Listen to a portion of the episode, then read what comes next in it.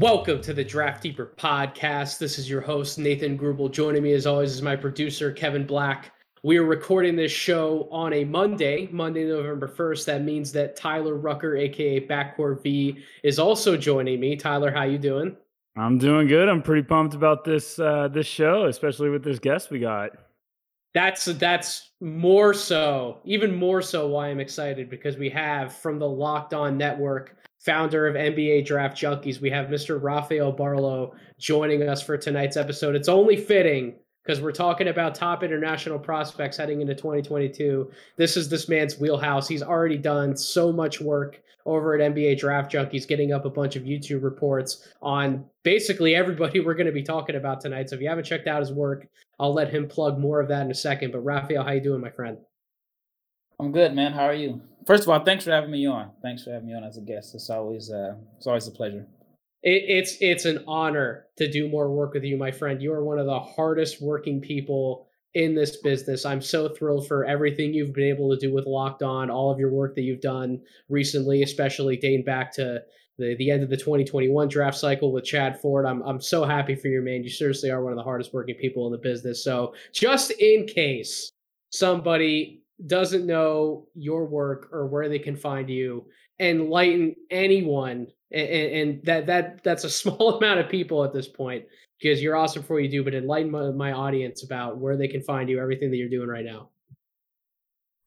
Yeah, you can find me on my podcast on Mondays and Thursdays on Locked On N B A Draft, and then um, my YouTube channel, N B A Draft Junkies, and then my website also has a lot of the same content.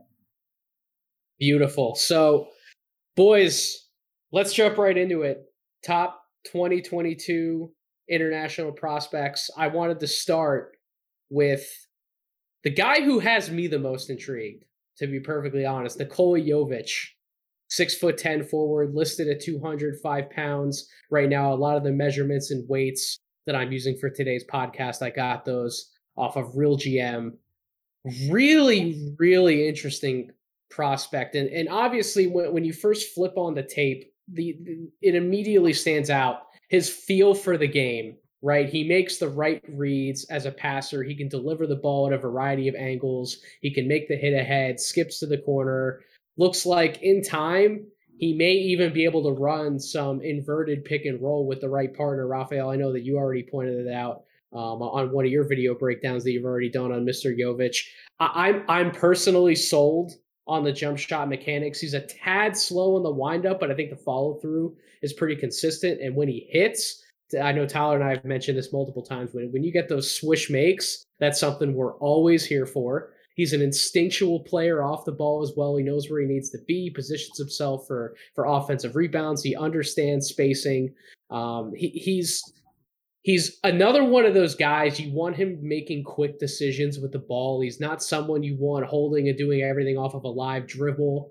He doesn't have that upper tier of burst. He's not the most elite level athlete. I don't know if he has all of the moves and counter moves to consistently break somebody down one v one, but he's shown some really interesting shooting upside off of the bounce. When he is able to create separation, he can hit an open jump shot. He's aggressive and sometimes relentless, driving to the basket. He had a few plays during the U nineteens where they, they kind of make you leap out of your seat. You go, holy hell, what, what just happened? What exactly am I watching? And, and I wrote this down. On his best days, he can look like a forward version of Jokic, right? Nikola Jokic, our, our twenty twenty N B A M V P. On his worst days, he looks like he's a step slow for the league and the jumper isn't quite ready to translate. But even more so than like a poor man's Jokic type of comparison, the most interesting one that stood out to me, and Rafa, I want to get your thoughts on this. I'll kick it over to you first, since, since the, the, you're our honored guest.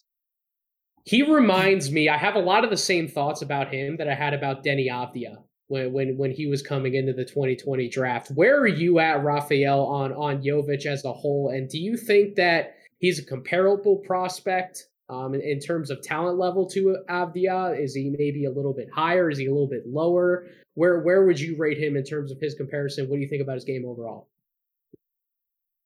Well, I like him a lot. I really do. Um, I mean, I thought Avdija was a should have been a, a top five pick at the time. I still don't think he's being used correctly in Washington. Um, I think Avdija is more of a point forward than than Jovic, but I think Jovic is a better scorer. I mean, he's, he's obviously a better shooter than Avdija was. Mm. I think that uh, he's also more offensive-minded as far as putting the ball in the basket and scoring. Avdija more so did a lot of his work at when I saw his film as a point forward and someone that was a really good cutter. And at best was a, at very best was a streaky shooter. I think Jovic is more so of a scorer than shooter. Um, yeah, I mean, I don't, I don't have Jovic right now as a top ten pick, but that, that could change. But then again, I, I haven't seen all the freshmen play, and it's, he's kind of, depends on how you look at it. He could be at an advantage or a disadvantage because we have, you know, maybe six or seven games of sample size while some of these yep. freshmen haven't played a game and they're rated higher than him. But as of right now, um, I have him like right outside the top ten, but I do have him in the lottery. What would he have to do, in your opinion, Raphael? What what are what are one or two things that you would want to see more of on tape and or in the numbers as far as efficiency is concerned to maybe solidify himself into like that top ten upcoming? And I know we don't have all the thoughts on, you know, some of the returning players like Jaden Ivey might take a step, all the freshmen, but what, what in your mind could he do to solidify himself more in that top ten range than he is now? Um, obviously become a more consistent shooter and then showing better efficiency as far as finishing in the half court. I do think that, especially at the U nineteens, he showed some flashes of being a ball stopper. Um, there were some times where I, I jokingly made a comparison that he looks like he has a little bit of Jason Tatum in his game, which is very rare for an international prospect. But he does have, um, he or he does show some tendency to kind of break the offense and go one-on-one, especially if he has someone on him in the in the mid-post. That could be a good or, or, or a bad thing.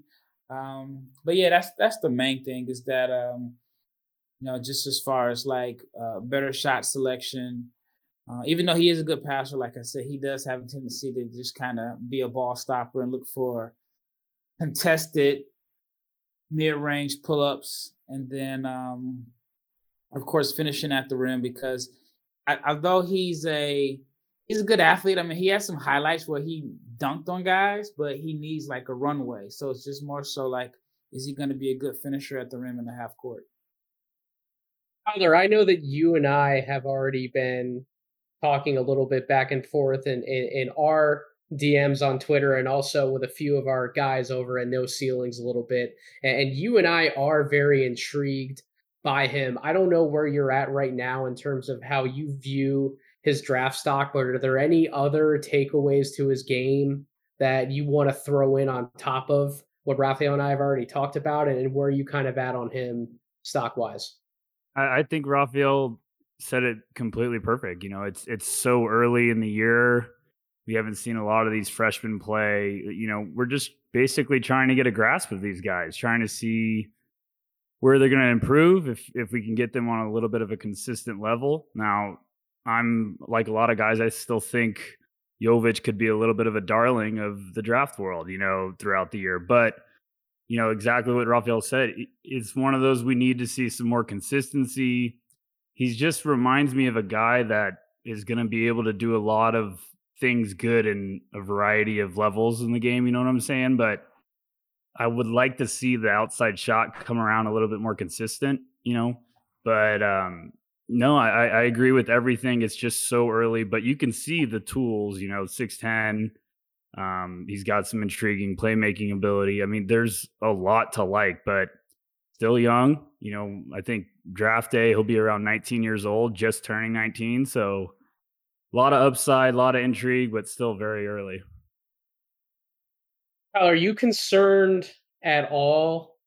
Even a little bit about the defense. Like, to me, I I wrote this down too. He he's he's he seems very upright to me, which mm-hmm. I think holds him back a little bit defensively. He's not someone who's going to recover very well. The positive is that he does recognize plays defensively most of the time, and he can like beat guys to a spot, and, and he can contest around the basket. Like a lot of the ways where we were talking about, maybe we're concerned about Şengün's defense a little mm-hmm. bit because of some of the same things. Şengün's still a very high I Q type of defensive player. He can recognize things and still have some level of an impact. Like Jovic, I think, can do that as well, but he, he he's, again, he's not someone you want out on an island on the perimeter, and he's likely going to be playing more of the four spot than just kind of standing around trying to figure himself out, pick and roll coverages, and then ultimately protecting the rim down low. So I wonder a little bit about where is he going to find a home defensively? How might something like that take minutes away from him?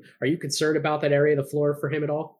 I, I think it's still early, but I think, you know, going with the outside shot and defense, like that's that's the two areas I think we need to all see a little bit more consistency over time. And, you know, that's the thing with international prospects is they usually hone down on intelligence and knowing where to be with rotations and team defense. So it's going to be something to monitor with Jovic. I'm, it's still so early that I'm not overly worried about anything. You know, I like, I think the shot looks fine. I think it's going to progress throughout the year.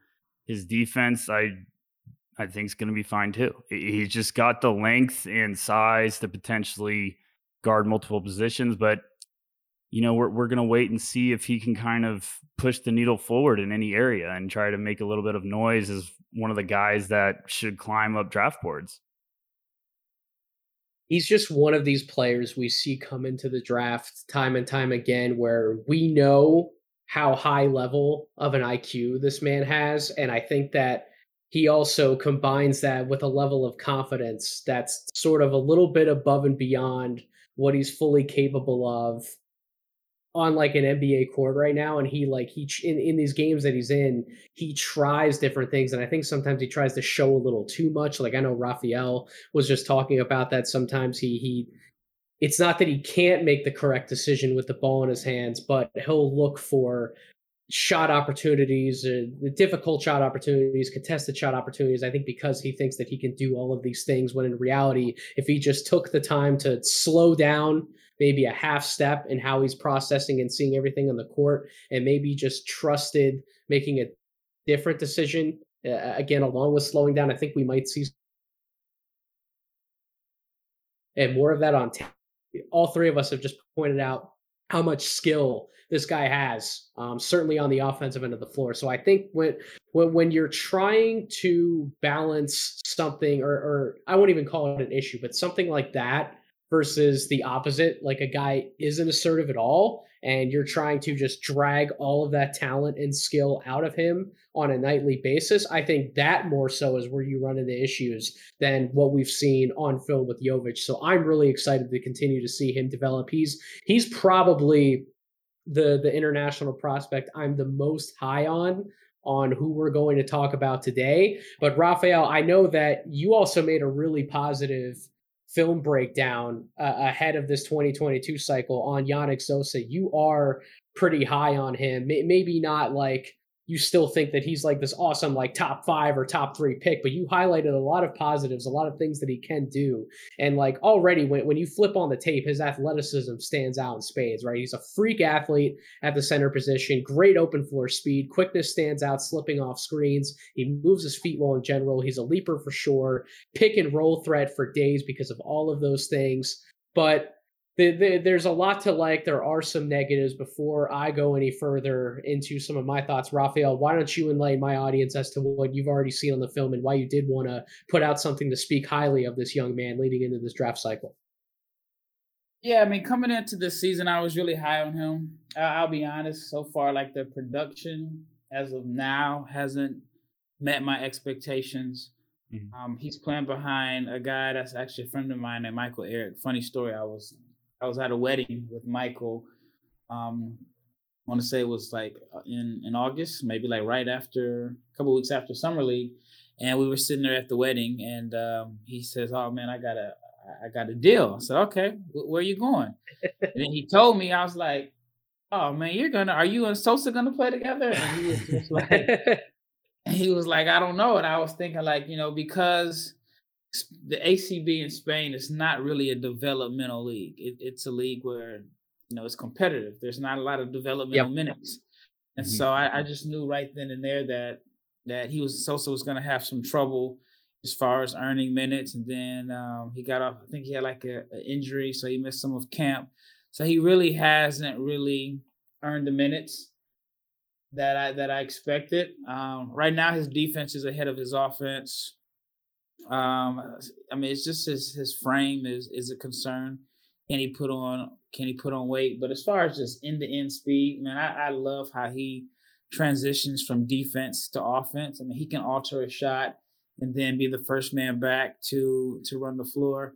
So I just I think that defensively, as far as defending in space, I mean, he's I mean his his potential is off the charts. But yep. he's gonna play the five. He's gonna need to bulk up and put on some weight, which means it could be a, a, a process. So he may have to start off playing the four, and I don't know if he really has the skill set right now. You know, not like in Evan Mobley, where you know Mobley can, you know, he's not going to be a post threat right away because he lacks strength, but he does mm.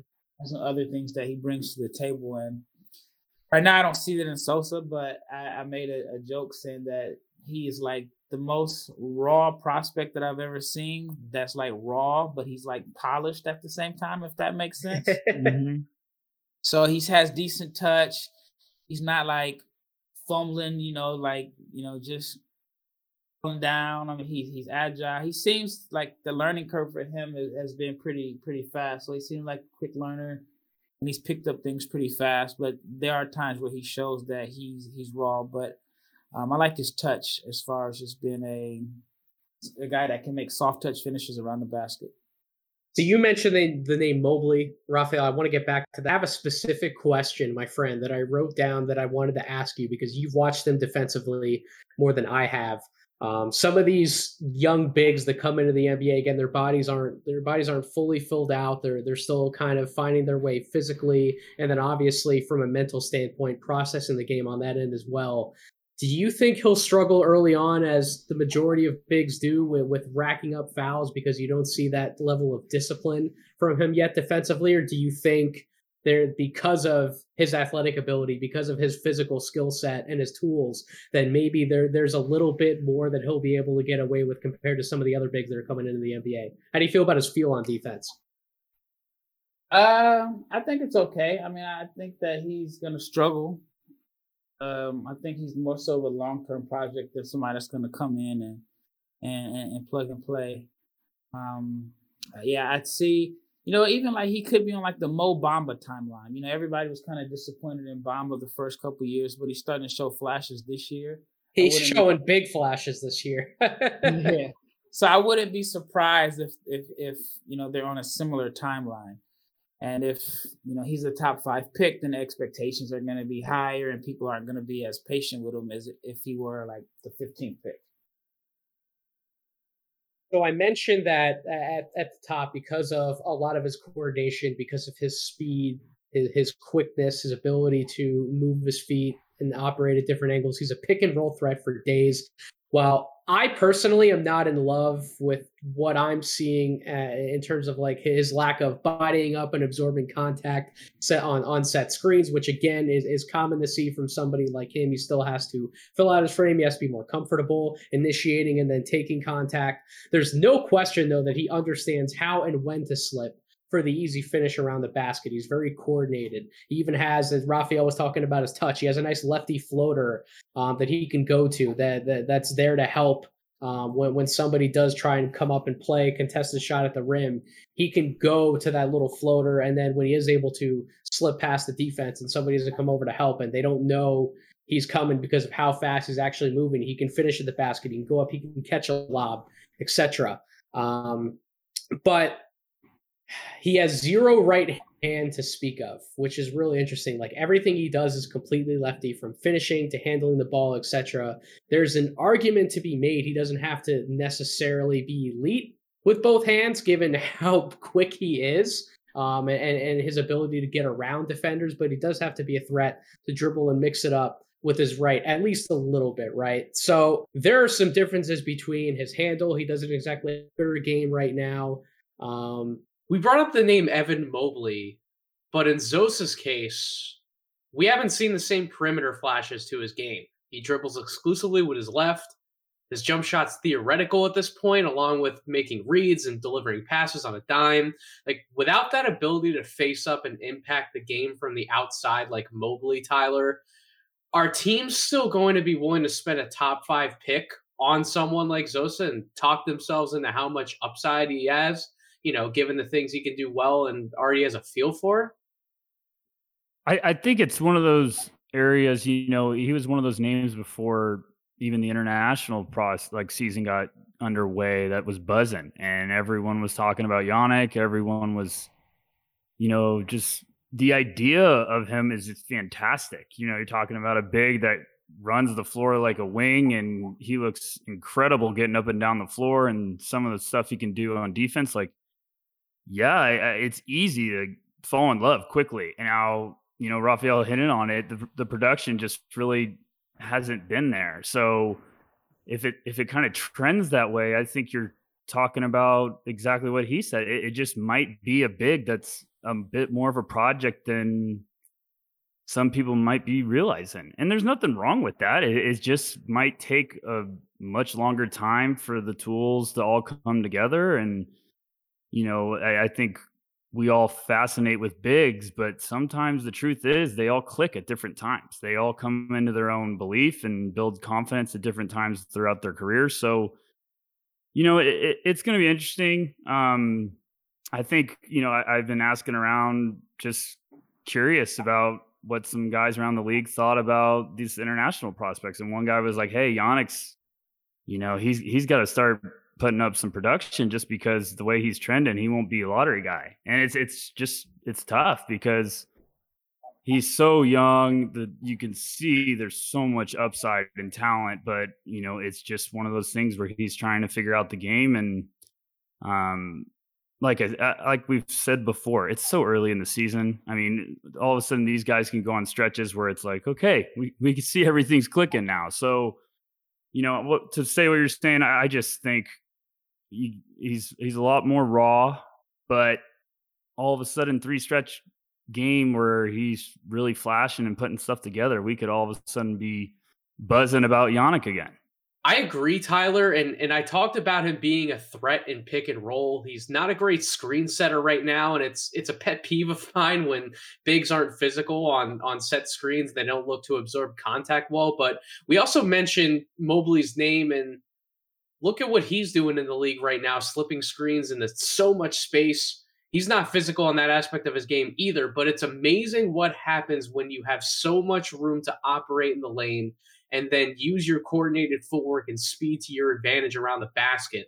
I mean, the other nitpick with his game is on the defensive end as well. You know, Coach Spinella over at the Box at One put together a clip package of one of his games examining his lack of impact and drop coverages against pick and roll sets. And I look at the tape, and a lot of that comes back to the understanding of where and how to play in that coverage, not necessarily a lack of physical ability to be a menace against pick and roll offenses. And Raphael, you did a great job in your video. Correct me if I'm wrong. I think you pointed out he's only been playing basketball at, at a competitive level for like four or five years now, right? That's it, right? Yep. Yep. And I talked to uh, Michael, uh, Michael Eric. And so I had, well, actually people were asking me, was he really eighteen or seventeen years old, because he does look significantly older than his age. And so I was asking Mike if that was true. And he just said, he says, man, he is really a kid. He said he is, you know, a, a regular seventeen year old kid. So um, I think that is probably part of the intrigue, is because he's still new to the game and he's still learning. And so that's why I think a lot of people may think his upside is is mm-hmm. off the charts. Um, but honestly, I, I was expecting more this season. I think we're all pretty much in the same boat. But yeah, when you when you are that young from an age perspective, but also from a competitive basketball playing perspective, both of those things do weigh heavily in his favor. So I still think there's a chance that his name buzzes right back up again, especially if some of these other freshmen or returning players, if some of these other guys don't exactly live up to the expectations we've already set for them, and we're looking for prop somebody else back up. You just, you look at Zosa's physical tools and his package and what he could bring to the table, you know, two, three, four years into an N B A career, and you start talking yourself back into playing into that upside. So I'll be I'll be really interested to see, A, if he can turn his play around, and B, monitoring the stock of everybody else, see if he just kind of jumps back up higher into the picture naturally. Moving into somebody who we thought was going to enter the twenty twenty Uh, twenty twenty-one N B A draft. He actually pulled his name. He withdrew his name, and we would all expect him to be firmly in the mix in twenty twenty-two. Roko Prkačin, um, the forward out of uh, K K. Sabona, six nine, two hundred thirty-four pounds, excellent size and build for a wing in the N B A. He has a multitude of skills he can go to in his bag. He's a creative finisher in transition. He's an adept cutter off the ball. He can hit open spot-up shots. He can pass on the move. With that being said, though, and this is really what I struggle with a lot in twenty twenty. So, Tyler, I'll come to you in a second. I really want to get your perspective um, on Prkačin. But I can't point to one thing he does and say that it's a standout skill that that's excellent or elite, right? Like, I'm starting to come around on his athleticism and how much that'll factor um, into his production in the N B A. But I don't love the shooting mechanics overall. And even even this year, right, right away, he's still not shooting well from the foul line. Hitting open shots is something that he can do, but I don't trust his ability to create and hit shots off the bounce. Like, his game screams role player to me, possibly high-end glue guy, but like not more than a third option. And like, that would still put him in like a tier three category for me if I'm breaking a lot of these guys out in tiers in this draft. But I question someone like him, like taking someone like him in the lottery definitively. Um, I know we had a lot of fans on Draft Twitter last year. I think people are still fairly high on him coming into this cycle. Tyler, what were some of your thoughts on Roko heading into last year's draft? And and and what, what's like your temperature check on him right now at this current moment? No, I, I'll. This was one of the guys I was most excited to talk about, especially with Raphael. I mean, I don't know what Raphael thought of him last year, but I know there's a lot of people on, if you want to say Draft Twitter or just fans of the draft, that thought he should have been a early lottery guy. And I, I thought that was a little rich for my taste. Um, I'm intrigued with the skills. Like, he seems like a potential versatile, you know, forward that has, a, I'm intrigued by the playmaking upside. I don't know why I can't get it out of my head. I, I've just seen some flashes with some of the passes he makes that I'm kind of like, okay, is there, is that a talent that's waiting to come, come to the surface, you know? But Um, I'm like you, Nathan. I I think there's a, I don't think there's like superstar or star upside. I think there's just a really good basketball player that might be able to be a versatile asset on, you know, both sides of the ball potentially. Um, I I think we're probably talking about outside of the lottery um, this year, unless he just goes on an absolute tear. Um, He's had some impressive performances this year, but, you know, a lot of these guys, we just we want to see some consistency. And I think that's the same thing with Roko. So, um, no, I'll be interested to see what Raphael thinks. I mean, this is one of those guys that I'm I'm glad he gambled on himself. He went back for another year. He believes in himself, but it'll be interesting to see at the end of the day if it was worth it. Raphael, I want to get your thoughts on a comparison here for Roko. I can't I can't get this name out of my head on the offensive end, not not the defensive end, but offensively. When I go back and think of players who are the same archetype of like a jack of all trades, but master of none, I go back to Andre Iguodala before the shooting outburst when he was with the Golden State Warriors. So we're talking pre-Golden State Warriors, Denver Nuggets and back. And at his best, he was a role player who could impact the game, making the right reads to get others the ball. He was a really good scorer inside the arc who wanted to finish over and through defenses. And you see some of that same aggression from Roko as he's playing overseas. But there wasn't, to me, that one elite, elite skill that he had that, that I would definitely stamp firmly on his resume. D- defensively is where Iguodala really made a name for himself, and I think that allowed him to play through some offensive inefficiencies, and I don't expect Roko to have a similar impact on that end. But just speaking offensively, what do you think about that comparison, and do you see a similar outcome offensively for Roko in the league with, with Golden State Iguodala kind of being his upside if everything breaks right for him? Well, I thought Iggy was more so of a point forward, so I felt like that was the one skill that he could hang his hat on, was that he could be a, you know, guy that could initiate the offense. And then we knew that he had the athleticism to, you know, to be a, a multi-positional defender. Mm. I think he had more of a, I guess you can say, defined role despite being like a master of none than, than, than Roko. I, but I, I do agree that I think Roko is, I mean, he's just going to be a, a, a role player, which I think is totally fine. I mean, even if you go through the lottery, I mean, you can go through the last twenty lotteries, the majority of the guys that were selected in the lottery end up being role players. So, um, yeah, I mean, I definitely think that's his his role in the N B A, a guy that just kind of does a, a little bit of everything. I'm trying to think of a comparison right now. It's hard, um, right? Yeah, it's hard because, you know, you don't want to make the lazy comparison and compare him to, you know, another international player. So mm-hmm. I haven't really thought about who to compare him to, but I, I think it's intriguing. I think he's so young that um, you have to, you know, consider his upside. I would like to see him play, excuse me, outside of Sabona. Like, um, mm-hmm. I haven't seen in the past few years him playing on, like, the national team. I haven't seen, um, you know, I mean, I don't think they're playing. I don't know if his team is playing in any other league. Are, are they in the Euro Cup? I'm not sure. I can't think off the top of my head. They may only just be playing in the domestic league. I, I don't. I don't think they're in the Euro Cup. Yeah, so, um, yeah, I mean, just want to see him against different competition.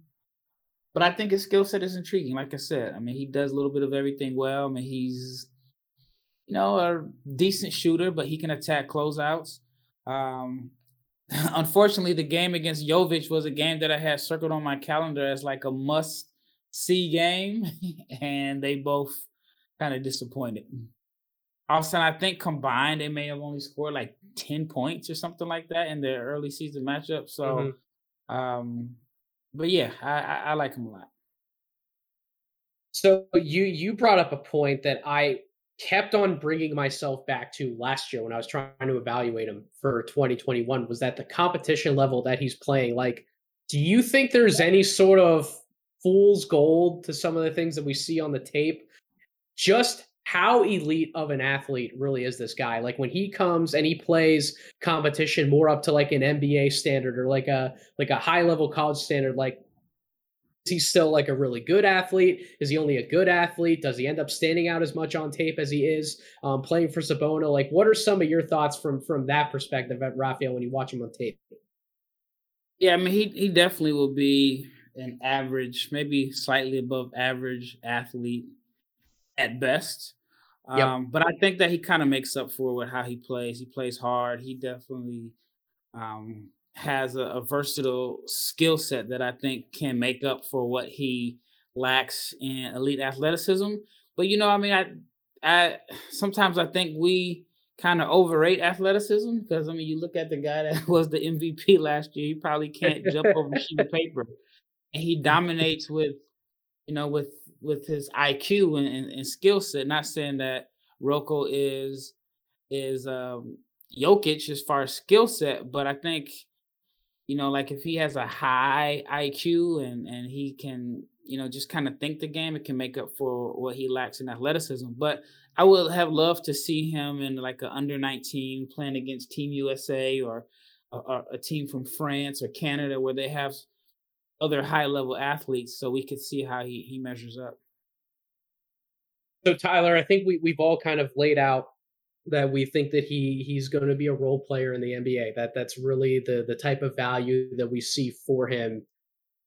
This sort of comes back to an interesting draft philosophy question a little bit, right? Like, how high are you comfortable drafting someone who you're you're pigeonholing in as like a third, fourth option? You don't really see any sort of pathway to him necessarily climbing any higher than that, or or, or maybe you do in his case, but I, I personally don't. I think that's that's right where I would project him to be, like three, four years down the line. Like, how comfortable are you personally drafting a, with, with like a, a high to mid-high lottery pick, um, or, or does that player slide for you a little bit, and and do you mainly kind of see him as like a guy, maybe he's like mid to late first round?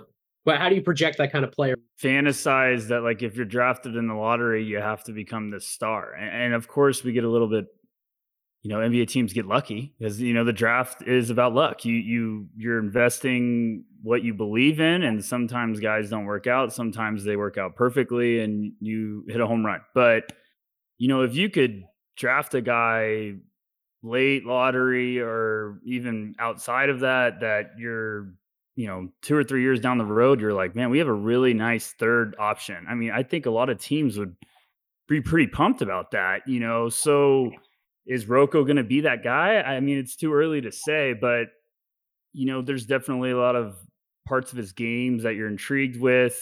Um, you know, as Raphael hinted before, He he just plays.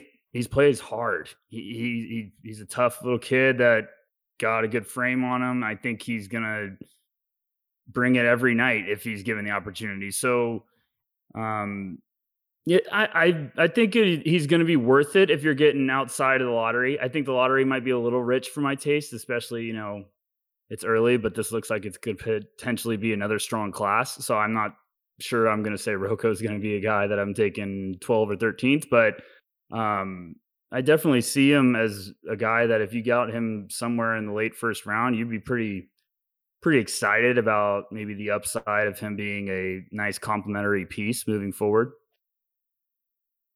Well, I, I agree with the statement about we think guys that are selected in the lottery are supposed to be stars, but mm-hmm. Let, let's use a guy like P J. Washington, for example. Mm-hmm. Yeah. He was, he was a lottery pick. He was a twelfth pick in the draft. I don't think he's going to end up being a star. Mm-hmm. I think that in a redraft, he still may end up in the same in the same position. So mm-hmm. if, if Roko ends up being P J. Washington, that's not a bad choice. Yeah, exactly. It's not. I, I think Charlotte Hornets fans, they're they're enjoying a lot of success they've had with with, with P J. Washington. I talked about um, the Hornets on this podcast, so no, I I agree with you guys wholeheartedly, and I'm glad that we were able to wrap a little of that conversation back into draft philosophy. So moving on, let's talk about Ousmane Dieng, um, New Zealand Breakers wing, listed at six nine, one hundred eighty-five pounds. Confidence is, is definitely abundant. It seems like he's never seen a shot he doesn't like, right? He, he can pull up from mid-range or behind the arc. He can shoot off the catch, curl off screens. There are examples on film of him doing virtually everything you could ask him to do shooting the basketball. He shoots over defenders because of his six nine size. He doesn't shoot the ball from a low point, but he doesn't get a ton of arc on his shots. The form isn't pretty, and as a result, but he'll, he'll get it to work, right? Uh, I would love to see him put some more arc on it and angle his release more upward versus pushing the ball at the rim. But nevertheless, he's he's comfortable mechanically where he's at right now. So we'll we'll see this season exactly how those mechanics further translate. We'll see if there's any more consistency there, if he has to do a little bit more work on his shot. Um, he does make good decisions when he sees the play unfolding on offense. Don't know how much responsibility I want him to have making multiple reads off a live dribble, but he can make the basic passes off a drive and kick or to a cutter along the baseline, right? I, I don't have the confidence in him to deliver the ball on, on skips to the corner or make more advanced reads out of pick and roll or, or other play types like that, but I, I do have at least a basic trust level there of him to make some of the easy plays, which is great. That gives him a little bit of playmaking upside. Really lanky frame. And I'm not confident he's going to fill out his body terribly well. Narrow shoulders and torso don't leave a ton of room to fill out, but I'll imagine he'll get stronger and probably top out around, you know, two ten, two fifteen-ish, somewhere in there when all is said and done as far as playing weight's concerned. But a lack of, you know, bulk to his frame, strength, those two things right now inhibit his finishing ability around the basket. He, he can't finish through defenders or convert in traffic. And his lack of elite touch is displayed when he does try and score in the paint, because he tries to, you know, float and kiss everything high off the glass with, with mixed results. I mean, the next step in, in scoring around the basket for him will definitely be to get a better understanding of attacking at a different angle to where he can look for better layups versus making everything much tougher on himself. I know that I talked about that when I went through the Charlotte Hornets and, and I went through some of my issues with LaMelo Ball's game. Although there are a few, that was one of the things I pointed to. He kind of does the same thing as well, because while he's he's a bigger point guard than, than most, he, he's bigger in terms of being a guard. It's similar to, to Ousmane, even though they both have great size for their positions, they don't have the bulk and the strength to them quite yet to finish through defenders. So you want to definitely mix up a little bit from an approach standpoint with their finishing around the basket. Um, I want to watch him defensively in the N B L. Can he shine enough on that end to be labeled properly as a two-way wing in this class? And, and Tyler, this is really where I want to come to you. This is the specific, specific question that I want to ask you. So will he be good enough and efficient enough on both ends of the floor to properly get that two-way wing label? I know Raphael mentioned this in, in his piece that he did on Ousmane, and I, I've heard this name on, on a few other avenues as far as social media is concerned, the Paul George type name as being a legitimate two-way threat. Obviously, offensively, you get all the perimeter shooting in, in multiple different play types. You get the ability for Uh, George to to go off the dribble, maybe make a few plays for others when when that's something that needs to be done within the offense. He can go get his own shot, create his own shot, can play off the basketball. Is there that legitimate upside with Dieng? Or are we looking at primarily an inefficient outside shooter who I wouldn't classify maybe as a tier three type of guy, which is more along the lines of how I would classify him if I'd be pushing him more towards the Paul George camp? Are we looking at somebody who I would classify more as a tier four guy, which would be like in the starting lineup technically, but more of like a specialist? But the numbers don't necessarily back up that he's going to be a, a definite shooting specialist to bet on either. Like, we're still making a pretty significant bet that those numbers will improve across the board, really, as he gets more experience. So that's what I want to come back to, Tyler. What type of prospect do you think he's going to be in the league? Which way should we lean, at least at this point in the evaluation process for twenty twenty-two? I think the the upside is fantastic. You know, um, you're talking about great size, really young. You know, I, I know I made a joke on it on Draft Twitter. It seems like he's listed everywhere from six seven to six nine, but it seems like it, everyone's saying he's six nine. But um, he's got some creativity off the dribble, um, nice little shot, some intriguing footwork as, you know, creator. I just... I'm going to be fascinated because I know he's been buzzing as a guy that scouts are going to be wanting to see, but I- I'm going to be fascinated how he handles the N B L. And, you know, I was most excited tonight t- to talk to you guys about these next two prospects we're going to talk about, because um, I think Dieng could struggle a little bit to get adjusted to the N B L just on both sides with his frame, but I'm not saying he won't figure it out. I, I just think the frame, how young he is, he could just struggle to get his feet wet. And I'm not, like I said, that's not a bad thing. You know, guys have struggled previously over there and taken their time to get used to the physicality. You know, R J Hampton wasn't, you know, putting up eye-opening numbers right out of the gate, but it just takes some time. But I, I I'm more excited about Dieng the more I watch him than I thought I was going to be at first. And, um, I think it's just because you can see what the tools could become if it all comes together. But with most of these guys, we want to see some more efficiency. So um, I'm a fan. I'm I'm intrigued. I'm going to be watching those games closely.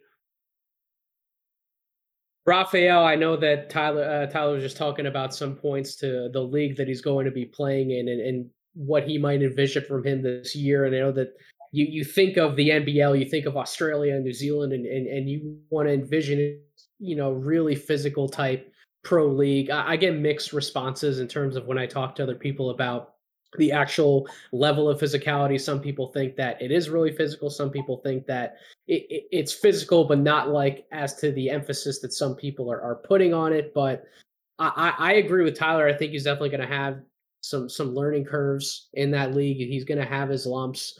Where are you at personally, D A, right now? Have any of your thoughts changed from, from when you made your breakdown video of him? What kind of prospect do you eventually expect him to be as we head into twenty twenty-two? You know, honestly, that's a good question, because I don't think that he is in the best position to succeed with this uh, with this Breakers team. I mean, it's the same team that R J Hampton went to, and R J ended up having to spend a lot of time in the corner, and R J was kind of best with the ball in his hands, which, I mean, you can say that R J doesn't really have a defined position anyway, but Um, I actually went to a, a game in in New Zealand where they where they played LaMelo, and I just kind of saw how R J was just kind of in the corner, not really involved. He had two guards that were, I mean, very high level pros, and he had to play off the ball. So when I look at at where Deng is going, I mean, I think they have Peyton Siva on the team, and then you got Hugo Besson, who we're going to talk about later on in this podcast. Those guys are going to dominate the ball. So Deng is going to have to play off the ball a lot. Now, is he a spot-up shooter? Is he going to be able to knock down shots as a spot-up shooter? I don't know. That That's a, a concern. That's a question. I mean, he hasn't really been an efficient shooter throughout, you know, the, the limited sample size that we have on him, because he hasn't really played a lot of games.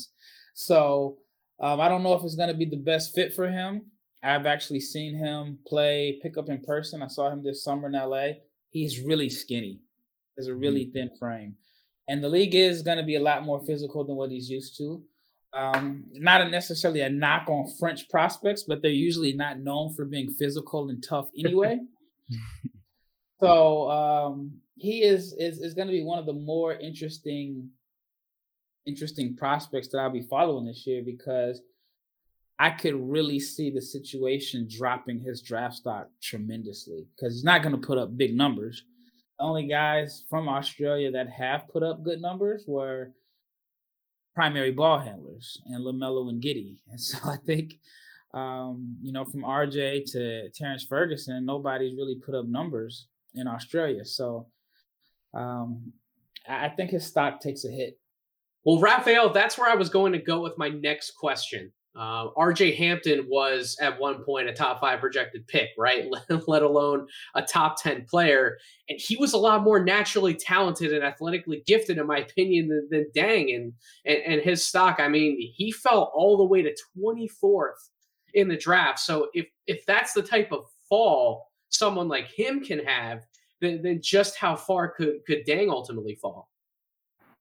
Yeah, I mean, I think he can take a significant dive to the point where Um, I mean, I may get in trouble for saying this. I, I know R J, and I'm considered his dad a friend. They actually came on my podcast for Father's Day. So once uh, R J's dad saw that Dieng was was going to play for the Breakers, he reached out to me and asked me, "Did I know the kid?" I said, "No, I don't know him. I don't know anybody that can, you know, get me in contact with him." And then randomly, I went to L A and I was seeing some guys playing pickleball, and he was there, and, and I, you know, was able to talk to him.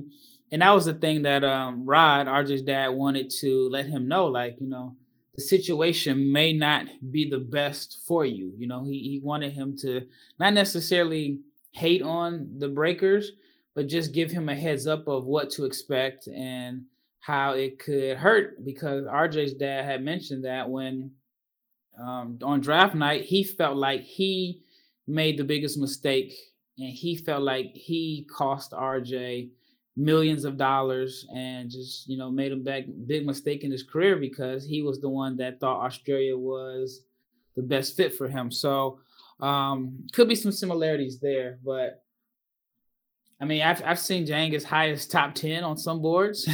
and uh, I mean, especially, you know, considering the fact that he's a six eight, six nine guy that is a wing, and then he's back with he's with C A A. I mean, they're kind of comparing him to Paul George. So I think he's going to have a buzz there. But, um, you know, he, he could end up not having good – I don't expect him to have good numbers, but I also wouldn't be shocked if he's a guy that does a, a, a Zaire Williams who just kind of wows people in workouts and then his stock goes right back up. So you mentioned the last guy, Raphael, that we are going to talk about on this podcast. And I like choosing someone who I haven't necessarily gotten around, gotten around to studying in depth, or I don't have the greatest feel for. I love bringing somebody like that up so that I can be more educated on the prospect in turn, as well as my audience. That would be Hugo Besson. Um, I know that, Tyler, you're a big fan of his. Raphael, I know that you like him a lot. I'll start out with you, Raphael. Why don't you give my audience a little bit of an intro into who, who, who Hugo Besson is and what we can from his game, where you're at on him. Yeah, Hugo's a guy that I was mad at myself for not being high on earlier, or not really knowing much about. Um, once I watched this film, it's kind of like, you know, when you're listening to a, a C D or you download a song and you see the first, or you hear the first three seconds and you already know whether you like the guy or not. This was like, listen, when I watched this film, it was like listening to a song where you immediately fell in love with the beat. And um, I was, I mean, a fan. I, I thought that he has the offensive creativity, the confidence that I like. I mean, he's a shot maker, but he's also a, a pretty good shooter. I think, um, if I'm not mistaken, if he would have played, well, one, he led the, the, the Pro B, the second division in France in scoring. And if he would have played enough games, he may have finished first in three-pointers made. And uh, his agent is a, a friend of mine. He pretty much runs the whole French national team. And um, they actually, you know, we don't live too far from each other. And he told me, and of course, this is an agent speaking, so of course he's going to be a little bit biased, but he told me that he thinks Hugo is Tyler Herro. He thinks that he's going to have that type of year, and that he is predicting him to be a lottery pick when it's all said and done. I mean, he is, I mean, this is a guy that represents Fournier, Gobert, Benyama, and um, and I he, he's pretty much a straight shooter. Like, I mean, he's been direct with me about some of his other clients, but Hugo is someone that he is extremely high on. And I think that, you know, when he placed him in New Zealand, he he knew that he was putting him in the best situation to succeed, because the best, the two best prospects to have come from Australia were primary ball handlers. So um, that's something I'm going to be looking out for. I'm definitely going to see if if his uh, if his word is good. But he did make the Tyler Herro comparison. Well, Tyler Herro, you say that name, all of a sudden my ears immediately perk up. Uh, regardless of who's saying that name. Tyler, what are some of your thoughts that you want to add in uh, about you, you out in this game? How excited are you for to, to keep watching him heading into twenty twenty-two? No, I, I knew coming on here I was going to like Raphael, especially when he started out with the Deni Avdija love. But um, no, I, I same same exact thing. The more you watch him, I was just like, okay, I am I am a fan. I am I'm in love. Like, I just bought in quickly. I'm intrigued by some of the, just some of the confidence and shots he can create.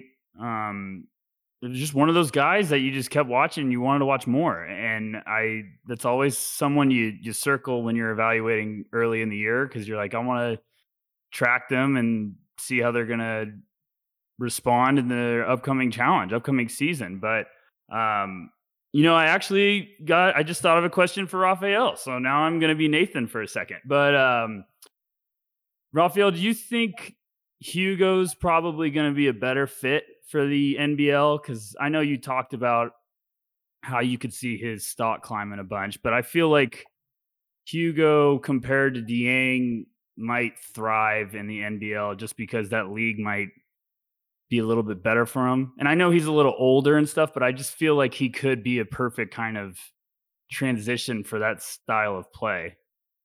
Oh yeah, without without a doubt. because he's going to have the ball in his hands. Yeah. And that's, that's like I said, the, the two guys that have really succeeded coming from the N B L had the ball in their hands, and they weren't even like the most efficient guys. You know what mm-hmm. I'm saying? Like, um, so yeah, I think that he'll have the ball in his hands. At worst, he'll be the secondary, but I think he's going to be the main playmaker. He's probably going to, he might even lead his team in scoring. I mean, mm-hmm. he's just that wired to score. Again, he's, he's stronger than, than Dieng. And um, so, yeah, I, I definitely think that it's like, you know, there are two French guys going to the same team in the N B L, but I think their stock is going to go in different directions based off of, you know, their style of play and, and how, how the league fits, fits to each person differently. Mm-hmm. Well, I know I, for one, am incredibly intrigued, and I'm definitely going to have to go back and, and Hugo Best. I mean, every single thing I see on this guy, when we get into, like, I'm searching around on YouTube for different clips or, like, maybe to watch a game or something, like, every single highlight's, like, twenty-nine points here, twenty-eight points here, twenty-six points there. Like, this guy is clearly a major, major bucket getter from the guard spot. He has a pretty good build from what I can tell, listed at like six three, one ninety-five pounds. So he's not he's not terribly small. He's got a little bit to him. I think he can fill out a little bit more. And if he's bringing that kind of three-level scoring ability and he can distribute it, like I said, like Raphael said, he's going to have plenty of opportunities with the ball in his hands on and one of those leagues, sneaky, the N B L. Uh, I was just saying, and I think he's a sneaky athlete. Like, there's a couple plays where he dunked on somebody, but it wasn't like, you know how, like, every once in a while you see James Harden dunk on somebody, but it's not mm-hmm. like he exploded. It's just kind of like he kept his same stride and just kind of went up and, and you know, just kind of finished like people are surprised. And, and that's kind of how Hugo was, not comparing him to James Harden, but he is like a sneaky, good athlete that, um, you know, can, can make some plays above the rim. I think he was one of the best finishers around the rim in the in the second division in France last year. So um I I, I yeah, he shot sixty-seven percent around the rim. So um I like I said, I think he's a sneaky good athlete because, you know, he gets to the rim, obviously, and then um, he's a good finisher there. I'll end the podcast on this. I'll pose this question to both of you guys. Raphael, with you first. Who is the international prospect out of all the guys we've talked about today, the five guys? Who is the one that definitely excites you the most heading in? Oh, Hugo. Yeah.